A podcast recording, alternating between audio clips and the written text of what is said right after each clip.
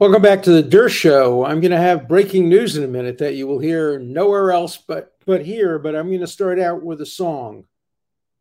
I think I am. With the pen. All right, I'm going to have to sing it myself. If any of you remember Pajama Game, there's a great song. I figured it out. I figured it out with a pencil and a pen. I figured it out. I did it. I figured out why the Justice Department didn't subpoena the classified documents they claim that President, former President Trump has in Mar-a-Lago. Why they went for a search warrant instead of a subpoena. A little bit of background. Generally, when you want documents, you subpoena them you send a subpoena to the lawyer. You say, I want these documents, that document, documents in this drawer, documents in that drawer, any document that's classified, any document, etc. And the lawyer uh, will will often uh, turn over the documents. Here's the issue, and I'm sure I'm right about this. This is based on 60 years of experience in dealing with issues like this. It's a very complicated matter, and I, I hope you will follow me because it's correct if the Justice Department had said to Trump's lawyers, we want you to produce this piece of classified material, Trump's lawyers could respond by saying, no, we have a right not to produce this material. You may have a right to have the material because the Fifth Amendment doesn't apply to things that have already been written. If they find a note I just killed somebody. That's not protected by the Fifth Amendment. It used to be under the old law, but it's not protected by the Fifth Amendment. But if they subpoena from me a note and I hand that note over to the Justice Department, then the fact that I handed over the note could be used in evidence. And that's particularly so in a case involving either contraband, drugs, or uh, classified material. So if Trump were to respond to a subpoena that said hand over classified material or hand over a document that was written on January 7th, 2018, he would be incriminating himself. It's called production incrimination. It means that the document itself is not privileged, but the act of handing over the document is privileged. And so Trump's lawyers would say, no, we have a right not to hand over that document. You may have a right to the document, but you don't have a right to have me hand it over to you and then use that in court as evidence that I possessed it, had it in my possession. Because if I didn't have my possession, it couldn't be turned over. So the Justice Department has a way around that. It's called production immunity. That is, they say to me, you have to produce this. We're entitled to have it. But you have immunity from us using the fact that you produced it. And so at a trial, the document can be given to the jury, but the jury can't be told that it was you who produced it. Very technical. How many angels can dance on the head of a pin? But the Supreme Court has ruled that there's a difference between the document itself, the content of which is not protected by the Fifth Amendment, and the act of production, the act of producing the document, which is protected by the Fifth Amendment. That hasn't always been the case. In the famous case of Aaron Burr, who was being tried for treason in front of an obscure judge named John Marshall, who was then the Chief Justice of the United States, um, a subpoena was issued for material that Aaron Burr had. Aaron Burr said, No, I'm not turning over this material. It's self incriminating. And the Supreme Court, in an opinion written by Justice Marshall, he just wrote, wrote it for himself, not for the Supreme Court. He wrote an opinion saying that the Fifth Amendment protects because the content of the material is incriminating. That has been overruled in subsequent years. The uh, Supreme Court, in an opinion by Justice Holmes, said he's already written it so the fact that we get it is not self incrimination, but the act of producing it is self incrimination. There's a way around it, as I said. You give the person immunity, and then he has to produce it, but you can't use the fact that he produced it. Now, obviously, the Justice Department did not want to give Trump and his lawyers production immunity. If you simply go in and seize it, there's no Fifth Amendment right because the paper itself isn't covered by the Fifth Amendment right, and there's no production. He was a thousand miles away. The jury can't be told that Trump gave it to us. No, we seized it. So there's no Fifth Amendment there at all. There's no reason to give immunity. Now, everybody will know if they seize incriminating material in Mar a Lago that it was possessed by Trump. So the distinction is an extremely, extremely uh, abstract one, one that has no impact on jury verdicts or jury deliberations, but it may very well have been what motivated the Justice Department to not issue a subpoena, which could have been resisted on production self incrimination grounds, and instead simply going in and taking it. Now, how could they do that? They did it because they almost certainly had probable cause, which is what the Fourth Amendment requires probable cause for searching for classified material in his home. And once you have probable cause for searching for material in his home, then you can get a search warrant and then you can seize the material, thus circumventing the Fifth Amendment. But you can do more. You can seize anything that's in plain view, even if it's not a subject of the search warrant. So if the search warrant says only material dealing with classification, but you see a document that's entitled January 6th and it's in plain view, you can seize that even though it was not part of either the search warrant or the affidavit in support of the search warrant. So there are tremendous advantages in having a search warrant over having a subpoena. First of all, lawyers aren't involved in a search warrant. You'll remember that the lawyers weren't even allowed to go into the house to supervise the search. I think they should be. And the cases on that are not particularly clear whether the Justice Department and the FBI have a right to throw a lawyer out when they're searching, but they do. They throw them out. And so no lawyers involved. Whereas the subpoena, the subpoena is actually sent to the lawyer, and it's the lawyer who produces it on behalf of the client. I've had a lot of material of mine subpoenaed uh, in the lawsuit I have against CNN and the lawsuit I have against the woman who falsely accused me.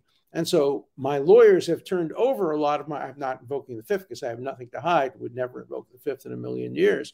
Um, but I have nothing to hide. Uh, I didn't do anything wrong. I have nothing in my possession that would be in any way incriminating. So I haven't claimed the fifth and wouldn't claim the fifth. But if you think about the Trump situation, you'll now understand why the Justice Department claims it has a reason. They're going to claim this as a justification, even though it's angels on the head of a pin. They're going to claim it as a justification.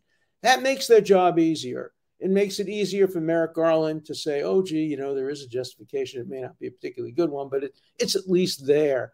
It will help my former students who are in the Justice Department and want to think they're acting ethically to say, yeah, you know, we're circumventing the Fifth Amendment, but it's lawful and the courts will probably uphold it. It will probably win in the court of law. Will it win in the court of public opinion? That's the question. Um, I think many Americans, uh, including Democrats, I'm not talking about Larry Tribe type uh, Democrats who don't care about the Constitution and for whom anything goes as long as you're getting Donald Trump. I'm talking about reasonable, rational um, um, Democrats who care about the rule of law, care about the Constitution. Many are very upset at this, and they're not going to be persuaded by the angels on the head of a pin type analysis, the difference between the document itself not being self incriminating and the production of the document being self incriminating. They're not going to be satisfied with that. And so I, I, don't know in the end if this will help or hurt uh, Trump's chances of being nominated for an elected president. I would bet don't have any data on this. There haven't been polls as far as I know yet. But I would bet that there were a lot of moderate Republicans. I'm a moderate Democrat, but moderate Republicans who will say to themselves, you know, I, I don't like Trump. I wasn't planning to vote for him, but this is terrible. What's going on? These seizures, what what you know, the arrest of uh, Manafort, the arrest of uh, Navarro, the arrest of um, all those guys who were put in handcuffs and shackles and sent to prison. They didn't do that to the Democrats. Hillary Clinton, she had classified material. Sandy Berger, he had classified material. Berger was fine, and Hillary Clinton, legally, nothing happened to her. She was deprived of being president, largely as the result, I think, of the head of the FBI's statements, which were inappropriate about the evidence against against her. But nothing legally was ever done against her. I don't want anything legally to be done against her or against the late Sandy Berger. I'm not in favor of equalizing the justice system by prosecuting everybody. I'm in favor of equalizing the justice system by not prosecuting people on political crimes. Anybody, whether they're Democrats or Republicans. I don't draw distinctions between Democrats and Republicans. Many of you write letters think I'm a you know, uh, a zealot Democrat. Democrats hate me because they don't think I'm a zealot enough Democrat. The Republicans don't like me because they think I'm a zealot Democrat. Well, I like what I'm doing, and I'm very happy to stand up for for my uh, uh, principles. Um, by the way, my book, The Price of Principle, which I hope you will all get. If you're my viewer and listener, please uh, get it on Amazon and then write a review. It's now one of the best sellers on Amazon um, uh, not only in, in various categories, but in, in general. And you can help me make it a bestseller if you um, uh, order it uh, and, and, and read it and do a review. I think you'll, you'll enjoy it. And it's all about what's going on today. It's all about how partisanship trumps principle and how people just don't care about the Constitution. Free speech for me, but not for thee. Free speech uh, applies only to people we support, not people we oppose. Due process for me, but not for thee. Constitutional criteria for per, for uh, impeachment? Oh no, it doesn't apply to Republicans. It only applies to Democrats.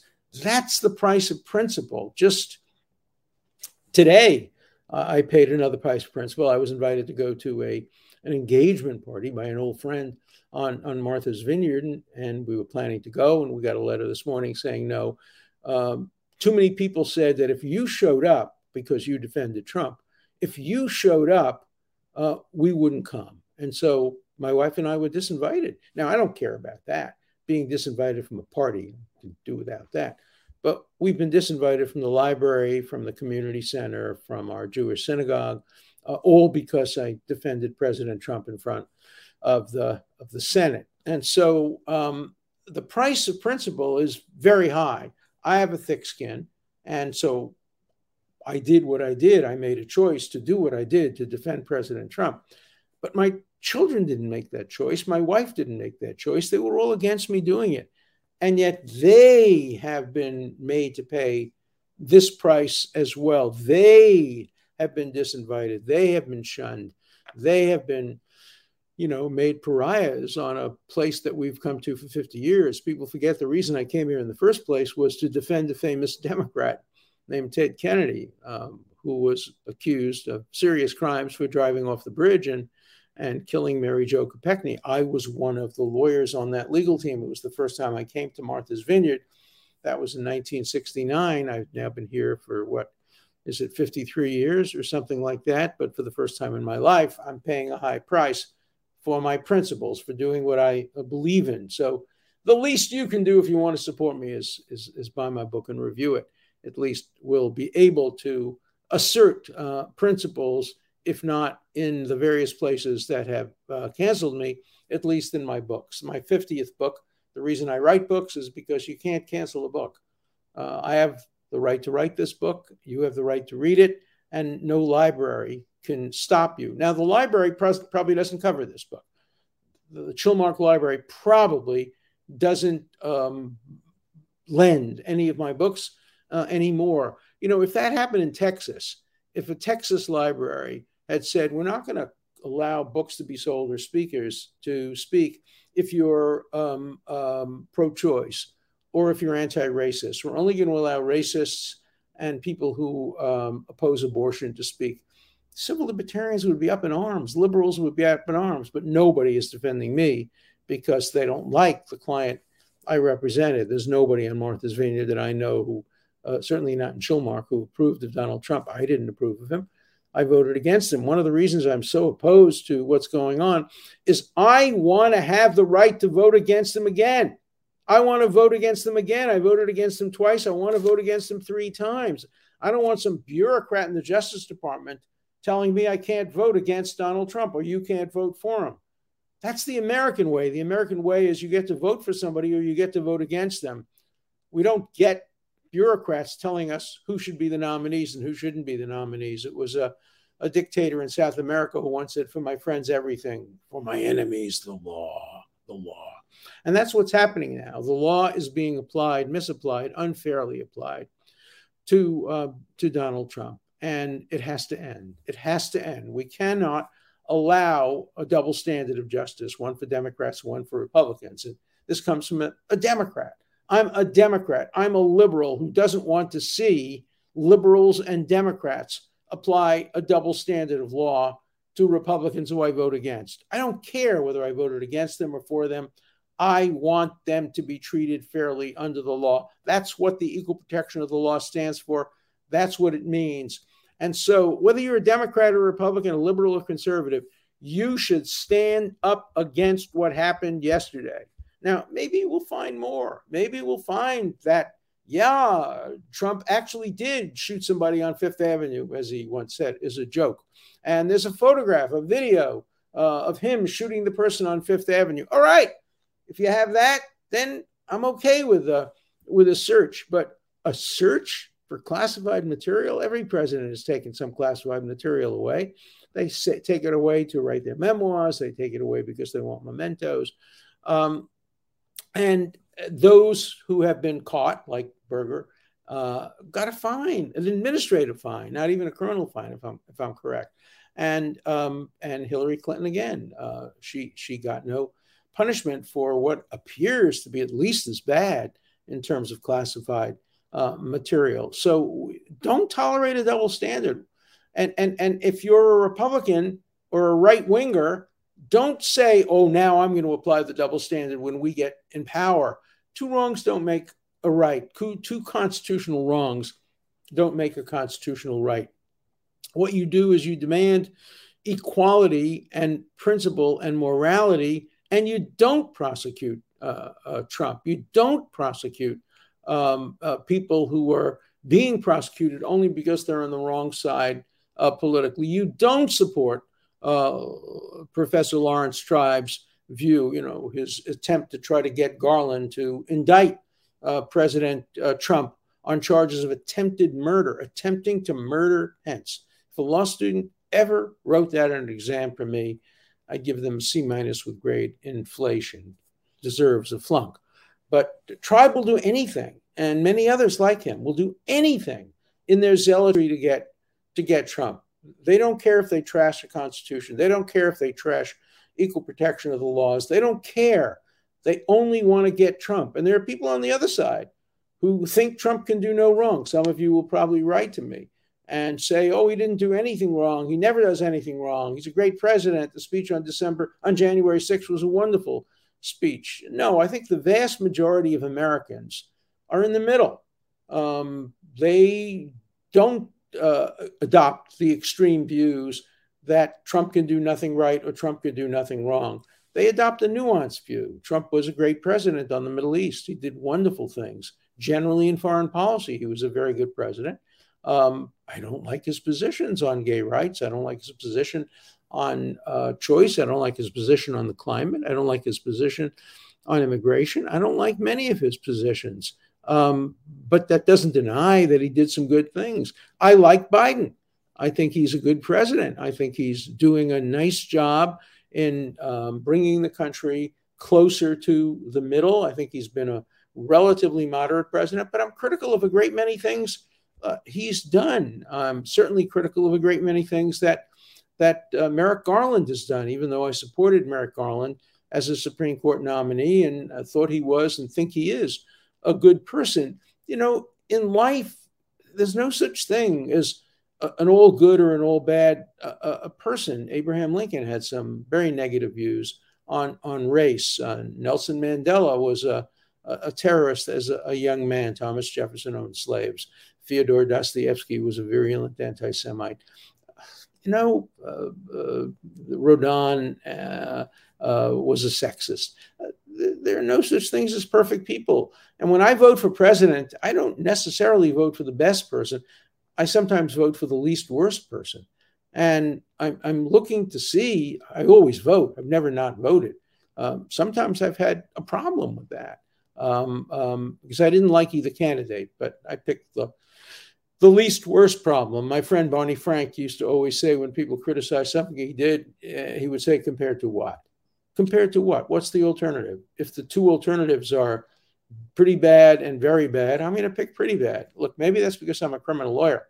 And as a criminal lawyer, although I've been very fortunate, I've had more victories, I think, than any any private criminal lawyer in history. Um, um, but uh, you still lose a lot. And when you're representing somebody, often the choices, particularly if they're guilty, are they're never good. There's never good. There's always it starts with bad. Bad is the best. It's bad, worse, worser, worsest, and then the death penalty.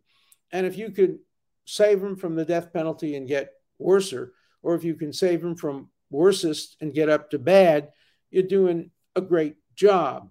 And so I'm used to uh, having choices that are not, do not include great, good, excellent, um, but start with bad and go down from there. I think too few Americans understand that, and and and and and too few Americans understand that you have to make choices in life, and those choices between candidates or among candidates are not always going to be the best choices that you would like to have. And you still have to vote. The same thing on legislation. Um, members of Congress don't often get to vote for great pieces of legislation. Yeah, I think that um, uh, Obamacare, medical care was a great piece of legislation. You've heard me say this before. Obama was a very good domestic president and probably the worst foreign policy president in modern history. So I divide people that that way um, and and I have to make a decision who I vote for and who I don't vote for. That's not the decision I ever make when I represent people. I don't care whether they're good or bad. I will represent them if I think there's a legitimate legal issue that involves the Constitution or involves civil liberties or involves civil rights. Those are my criteria for defending people, not whether I agree with them or disagree with them. I didn't agree with President Trump, but his first impeachment was clearly unconstitutional. The Constitution requires treason, bribery, other high crimes and misdemeanors, and they impeached him for abuse of power and obstruction of Congress. That's not included in the Constitution. The framers didn't include that, and that shouldn't be a basis for uh, impeachment. That's why I went on the floor of the Senate and made the argument I made on his behalf. That's why I'm suing CNN, who said I didn't say that. I said a president can do anything, even criminal. Well, if you heard my speech, you see, I said exactly the opposite. And so I am suing uh, CNN. And I, and I, hope not only for my benefit, but for the benefit of uh, uh, America in general, that uh, CNN is held responsible for its, uh, what I believe are malicious and, and deliberate lies. Okay, speaking of free speech, let's turn to many of the letters. Remember, yesterday was about Alex Jones. And so a lot of the letters are about that. Um, okay. Does First Amendment protect Alex Jones's fake news? Well, the answer to that is yes, it does. If it's fake news, the First Amendment does protect it. If it's fake news that defames a particular individual who was not a public figure, then the First Amendment doesn't protect it. It should since it apparently protects all the lies coming from the White House on a daily basis. Yeah, it protects all the lies from this White House, the past White House, the White House before that, CNN, MSNBC, and the rest of the propaganda media knowingly lie on a daily basis. I agree with that. And the First Amendment protects that. Uh, but globalists don't care, et cetera, et cetera, et cetera. Uh, and then another one, except that Alex Jones is not fake news. The fake news is the garbage spewing from television. Or, uh, here's a good one Does the First Amendment protect me when I call you a pedophile? No, it doesn't. And I have already successfully sued two people who have called me that. You may be next. I can tell you right now anybody who calls me a pedophile or call or says that I had sex with uh, any of my accusers, um, watch your mail because you may be getting a subpoena and a summons. I'm not worried about suing you. It's probably not worth it for most of you, but if any of you have a few bucks, I think there are some good charities that would like it. So if you want to take a risk of, of uh, lying about me and calling me something I'm not, again, let me be very clear. Never had sex with anybody during the relevant period except my wife. Never had sex with anybody related to Epstein. Never had sex with anybody who was an underage person. Never was on the island with any uh, young people or underage people. Never was in an airplane with any young people or underage people. I am totally, completely, absolutely, categorically innocent. And if you say otherwise, I may sue you because you have no First Amendment right to defame me.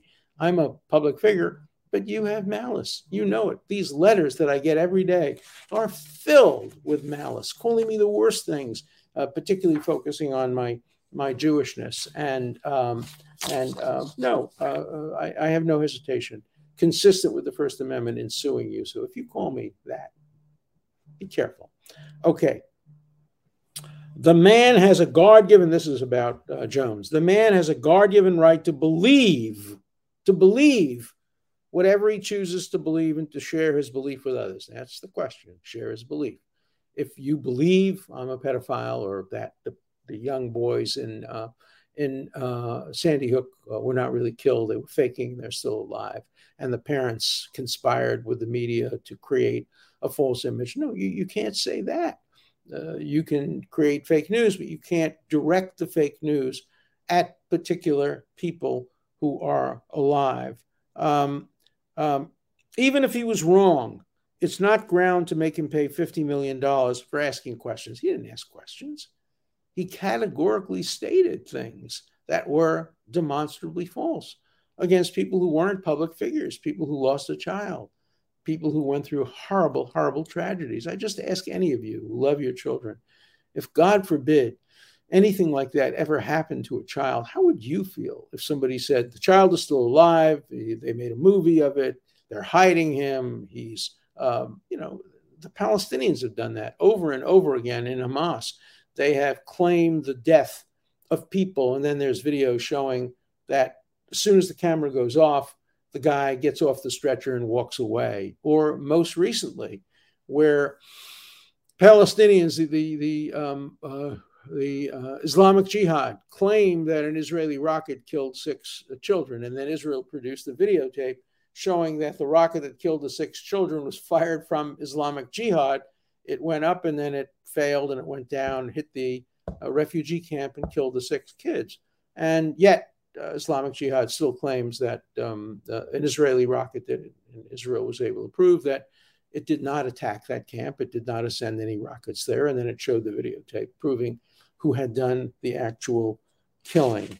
So, yeah, $50 million, maybe that's too much, but 4 million plus a few million in punitive damages, that might be about right for what he did what he said about innocent children who uh, suffered needlessly from um, a, a, horrible uh, gun gun tragedy, a preventable gun tragedy. Look, he's entitled to say everybody should have guns. And I'm entitled to say, no, uh, people who have a history or a record don't have guns. That's a debate. That's a debate. He's entitled to say that Sandy Hook was caused because there weren't enough guns in the school. And I'm entitled to say Sandy Hook was caused because there are too many guns in, in America. That's a debate. But the line that the First Amendment draws and has drawn since the beginning of, of time, uh, the John Peter Zenger case, the uh, writings of Thomas Jefferson and Madison all draw that line between free speech and defamatory speech. And the Supreme Court has modified that by saying that to prove defamation, um, a public figure has to not only prove that he was defamed by negligence, he has to prove that he was defamed by a reckless disregard for the truth, which is translated into meaning malice.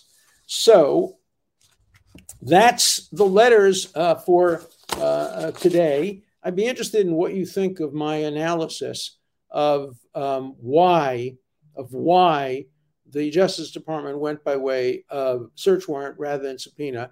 I hope I was clear enough. I hope you understand it. When I taught that in class, there were a lot of students who didn't understand it. So if you understand it, then you probably have something over at least some Harvard Law School students. See you tomorrow.